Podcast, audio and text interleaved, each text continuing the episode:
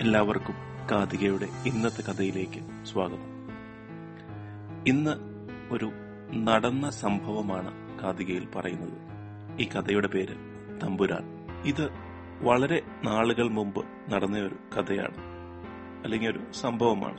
അതായത് കുറെ നൂറ്റാണ്ടുകൾക്ക് മുമ്പ് ഈ കഥ നടക്കുന്നത് കിളിമാനൂർ കൊട്ടാരത്തിലാണ്. ആ കൊട്ടാരത്തിലേക്ക് മഹാരാജാവ് ആയില്യം തിരുനാൾ വരുന്ന ഒരു ദിവസമായിരുന്നു. മഹാരാജാവിനെ സ്വീകരിക്കാൻ എല്ലാ ഒരുക്കങ്ങളും ആ കൊട്ടാരത്തിൽ നടക്കുകയായിരുന്നു. എല്ലായിടത്തും പെയിന്റ് അടിക്കുക എല്ലാം വെള്ള പൂശുക എല്ലാം ചെയ്തുകൊണ്ടിരിക്കുകയായിരുന്നു. ആൾക്കാരെല്ലാം അങ്ങോട്ടും ഇങ്ങോട്ടും നെട്ടോട്ടം ഓടിക്കൊണ്ടിരിക്കുകയായിരുന്നു അപ്പോൾ കയ്യിലെ കരിക്കട്ട കൊണ്ട് വെള്ള പൂശി മിനുക്കിയ കൊട്ടാര മതിലിൽ കാക്കയുടെയും പൂച്ചയുടെയും എല്ലാം ചിത്രങ്ങൾ വരച്ചുകൊണ്ട് ഒരു നാല് വയസ്സുകാരൻ അവിടെ നിൽപ്പുണ്ടായിരുന്നു. അത് കണ്ട് അവിടുത്തെ ഒരാൾ പറഞ്ഞു അയ്യോ എന്തായി കട്ടി കാണിക്കുന്നത്? എല്ലാവരും കുട്ടിയുടെ അച്ഛനെ വിളിച്ചു. കുട്ടിയുടെ അച്ഛൻ നീലകണ്ഠൻ പട്ടുതിരിപ്പാടായിരുന്നു ആ കുട്ടി ആ മതിൽ വൃത്തികേടാക്കിയത് കൊണ്ട് അച്ഛനും ദേഷ്യം വന്നു. അച്ഛൻ എന്തെങ്കിലും ചെയ്യണം എന്നാലോചിക്കുമ്പോഴായിരുന്നു അവിടെ തമ്പുരാൻ എഴുന്നള്ളിയത്.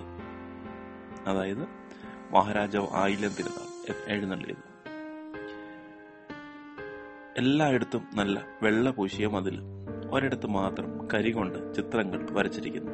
എല്ലാം കണ്ടപ്പോൾ ആയിരം തിരുനാളിൽ കാര്യം മനസ്സിലായി. അദ്ദേഹം പറഞ്ഞു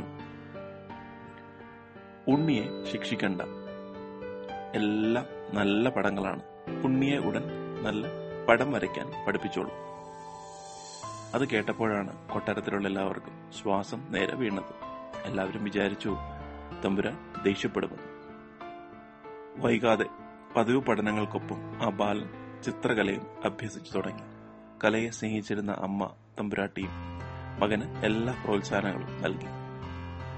ദശാബ്ദങ്ങൾ കടന്നുപോയപ്പോൾ ആ ബാലനാണ് രാജ രവിവർമ്മ എന്ന വിഖ്യാത ചിത്രകാരനായി തീർന്നത് എന്നും കേരളത്തിന്റെ അഭിമാനമാണ് രാജ രവിവർമ്മ.